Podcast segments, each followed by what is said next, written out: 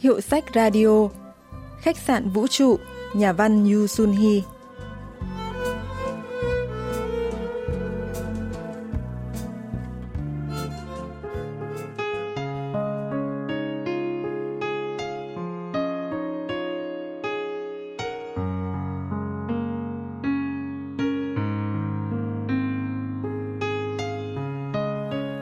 Bà đang ngồi lom khom buộc đóng giấy vụn ở góc một bãi đất trống.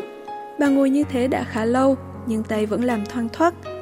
Buộc xong, bà chất lên xe đẩy, sợ giấy rơi nên bà lại buộc thêm một lần dây nữa. Thế rồi bà lấy hết sức kéo xe, nhìn từ phía sau, trong bà gầy gò như thân cây kê đang bị xe đẩy đi. Bà cúi đầu, chỉ ngắm cúi nhìn xuống đất.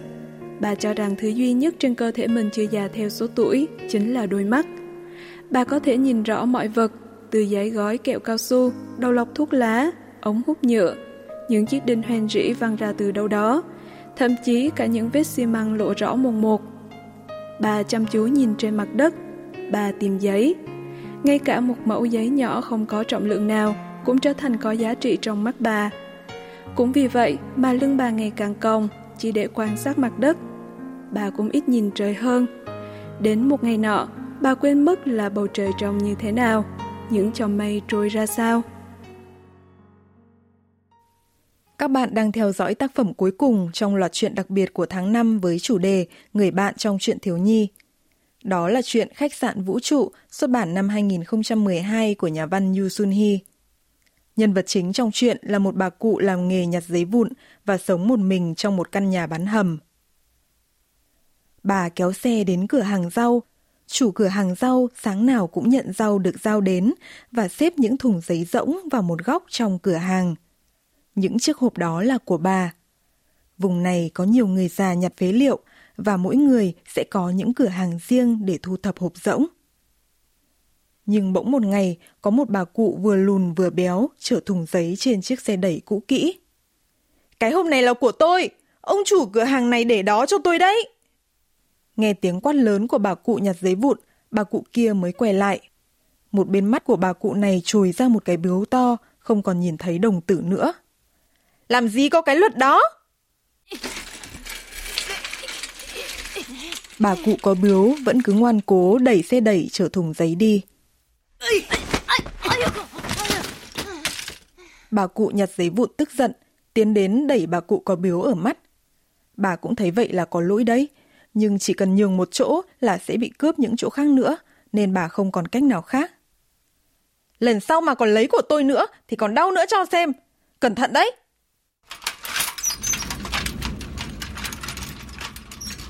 Bà cụ nhặt giấy vụn, kéo xe đẩy đến tiệm đồng nát. Bà vẫn cắm cúi nhìn xuống đất. Lúc đó, bà nhìn thấy có những vết nứt nhỏ như sợi chỉ trên sàn. Bà lại nhớ đến lời bác sĩ. Bà ơi, bà phải nhớ đứng thẳng lưng, phải luyện tập nhiều vào.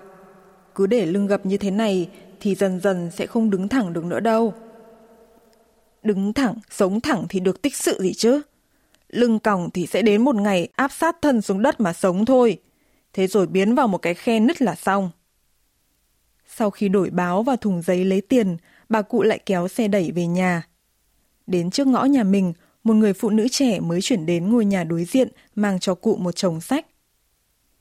Mẹ ơi, sao lại cho bà cụ cái này? Vì bà nhặt giấy vụn, nếu con có giấy bỏ đi thì mang đưa cụ nhé. Ngày hôm sau, bà cụ đang buộc giấy vụn phía trước ngõ thì cô bé ở nhà đối diện chạy đến đưa cho bà cuốn sách mỏng. Bà ơi, cháu có cái này ạ. Bà mở sách, thấy những nét chữ cong vẹo, nguệch ngoạc hệt như con sâu bướm đang bò. Bà thấy những nét chữ thật dễ thương nên đặt ngón tay của mình lên đấy. Thế rồi tự nhiên bà lại xấu hổ, nhanh chóng đóng quyển vở lại. Ngày hôm sau, lại hôm sau nữa, đứa trẻ vẫn đem vở cũ cho bà cụ. Bà ơi, cháu có sách cũ đây ạ. Cháu tên gì? Cháu là Mây, là tên một nhân vật trong truyện tranh đấy ạ. Dần già, bà cụ ngày nào cũng ngóng Mây.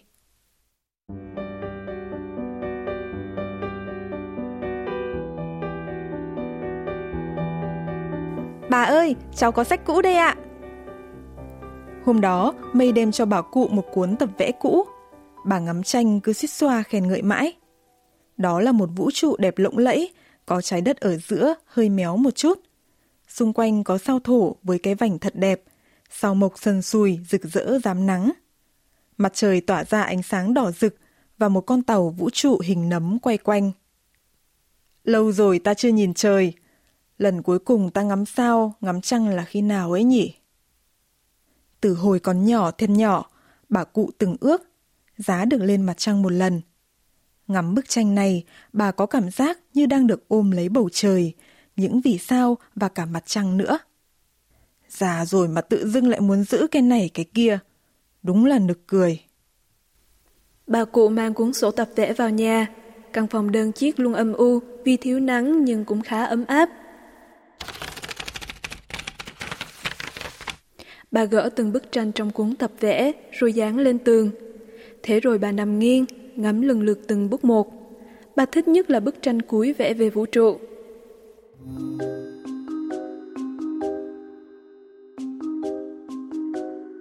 Trong lúc ngắm kỹ bức tranh vũ trụ, bà phát hiện ra một thứ mà lúc nãy chưa nhìn thấy. Đó là một lầu đài có hình quả nho nằm lơ lửng, đối diện với trái đất màu xanh có phần nhầu nhĩ. Mỗi một hạt nho giống như một căn phòng nhỏ. Trên đỉnh lâu đài hình quả nho ấy có hai đứa trẻ đang ngồi uống trà. Nhưng lạ quá, một trong hai đứa trẻ có đôi mắt lồi và cái miệng to như miệng ếch. Tay chân của nó cũng rất dài, lại có màu xanh từ đầu đến chân. Bà chưa bao giờ thấy người nào như vậy. Bà rất tò mò về chi tiết này. Lạ thật, già thế này rồi mà còn tò mò cái chi nữa không biết. Bà cụ tự giễu mình, xoay lưng lại bức tường dán tranh để cố gạt đi sự tò mò kia. Nhưng bà vẫn tiếp tục suy nghĩ về bức tranh ấy. Đứa trẻ màu xanh đó là ai nhỉ? Nhà phê bình văn học Chon So-young giải thích về mối tò mò mới của bà cụ. 종이 할머니의 반지하 단칸방은 햇빛이 잘 들어오지 않는 그런 곳이었습니다. Căn nhà của bà cụ nhà giới vụn ỏ là nơi quanh nang không thấy ánh sáng mặt trời. Nhưng khi bà dán bức tranh của mình lên tường, thì bức tranh đó như biến thành chiếc cửa sổ, khơi gợi trong bà nhiều tưởng tượng. Cửa sổ là nơi đón nắng, đón gió, đón không khí bên ngoài. Bức tranh của mình cũng có vai trò như chiếc cửa sổ, mở ra cho bà cụ một kênh giao tiếp với thế giới xung quanh. Bức tranh cũng gọi cho bà nhớ về khoảng trời lãng quên, thậm chí còn thôi thúc bà hồi mê để hóa giải sự tò mò. Nhờ có bức tranh này, bà cụ đã tìm lại được mong muốn giao tiếp xã hội mà bà vốn cố tình rời xa vì hiện thực cuộc sống khắc nghiệt. 각박한 현실 안에서 멀리했던 소통의 욕구를 다시금 찾게 된 것이죠. Bà ơi, cháu có sách cũ đây ạ. Mây lại mang đến cho bà một cuốn vở cũ khác. Lần này cô bé được vào hẳn trong nhà bà cụ. Ơ, à, đây là tranh cháu vẽ này. Bà cụ chỉ lâu đài hình trái nho lơ lửng trong vũ trụ. Nhưng cái này là gì vậy?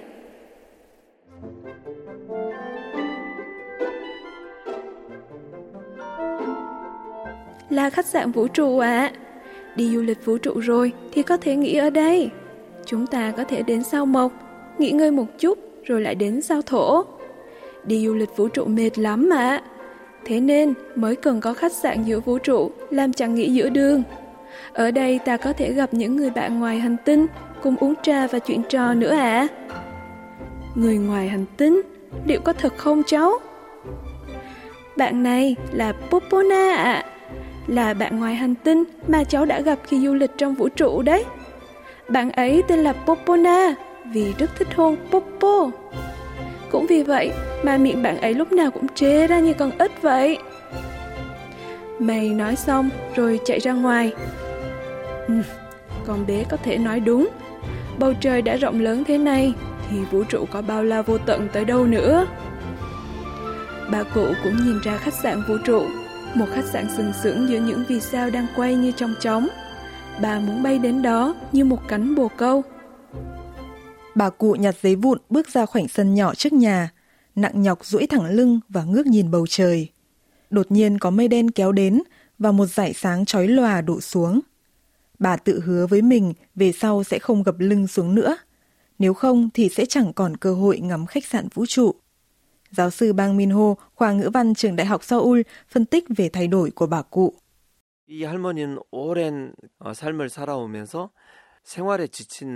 Bà cụ đã có một cuộc đời mệt nhọc và buồn tẻ, chỉ biết nhặt giấy vụn và nhìn xuống đất. Nhưng nhờ bức vẽ của cô bé May, bà đã nhìn thấy bầu trời, mặt trăng, vũ trụ. Đây có lẽ là phần mà tôi thấy rất là hay nhất trong chuyện này. Con người có nhiều lúc bận rộn, quên mất việc phải nhìn ngắm bầu trời, rồi đột nhiên có lúc ngước nhìn lên, sẽ thấy cuộc sống này thật khác, một vũ trụ hoàn toàn khác, đem đến một góc nhìn đảo lộn, khiến chúng ta quan sát được chính cuộc sống của bản thân mình.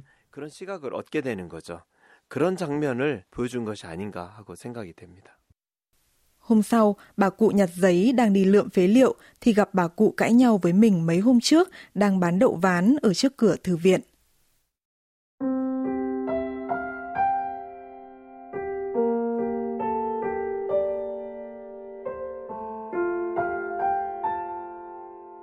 Đậu ván này bao nhiêu đây? Tôi lấy một nghìn won thôi. Bà cụ có bướu ở mắt nói giọng yếu ớt. Hình như bà không phát hiện ra đây là người mấy hôm trước cãi nhau với mình. Mắt bà kém nên có lẽ không nhìn rõ ai với ai. Lúc đó, một đám trẻ đi qua, hét to lên. Có bướu ở mắt! Người ngoài hành tinh! Chạy trốn thôi! Bà cụ nhặt giấy vụn nghe người ngoài hành tinh thì giật mình. Mới ngắm kỹ lại khuôn mặt bà cụ có bướu ở mặt Nhìn kỹ mới thấy bà ấy giống người bạn ngoài hành tinh màu xanh mà mây vẽ. Bà mới chuyển đến đây à? Được gần một tháng rồi mà tôi chẳng có bạn. Trong bộ dạng thế này nên là... Buồn thì qua tôi. Nhà tôi ở ngõ sau thư viện này, căn thứ ba. À, trước cửa nhà tôi nhiều giấy vụn nên tìm dễ lắm. Bà cụ nhặt giấy vụn cầm túi đậu ván, kéo xe đẩy về phía tiệm đồng nát.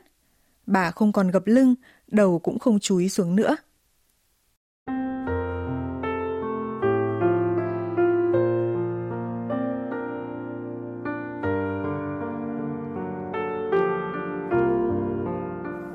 Hết mùa này, rồi mùa khác lại đến rồi đi.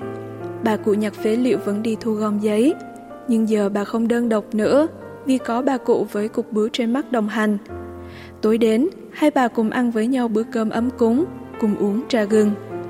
Bà cụ nhặt giấy vụn lại ngắm bức tranh vẽ vũ trụ trên tường và thoáng nghĩ. À, đây chẳng phải là khách sạn vũ trụ hay sao? Là nơi tạm nghỉ trên hành trình du lịch. Đây chính là giữa vũ trụ, con gì? Nhà phê bình văn học Chon Soo-young bình luận về chi tiết cuối truyện 이 동화에는 두 개의 우정이 등장을 하는데요. 종이 할머니 입장에서 보면 có hai tình bạn trong câu chuyện này, một là tình bạn mà bà cô nhà giới vụn nhận được từ May và hai là tình bạn mà bà dành cho bà cụ có biếu ở mắt. Hai tình bạn này đều được miêu tả thật đẹp, thật lan tỏa và ấm áp. Bà cụ đã tìm được người bạn cùng vui vơi những ngày tháng tuổi già và bà nhận ra mình đang ở ngay trong khách sạn vũ trụ Tất nhiên là cuộc sống của bà không bỗng chốc biến thành màu hồng.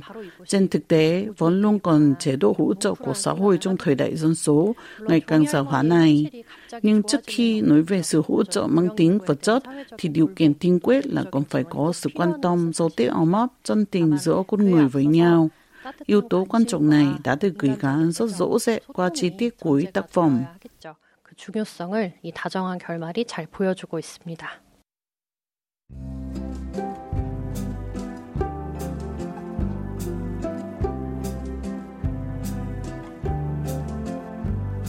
Các bạn vừa tìm hiểu chuyện ngắn Khách sạn vũ trụ của nhà văn Yu Sun Hee, tác phẩm cuối cùng trong loạt truyện đặc biệt của tháng 5 với chủ đề Người bạn trong chuyện thiếu nhi. Chuyên mục Hiệu sách Radio xin kết thúc tại đây. Xin hẹn gặp lại các bạn vào thứ ba tuần sau.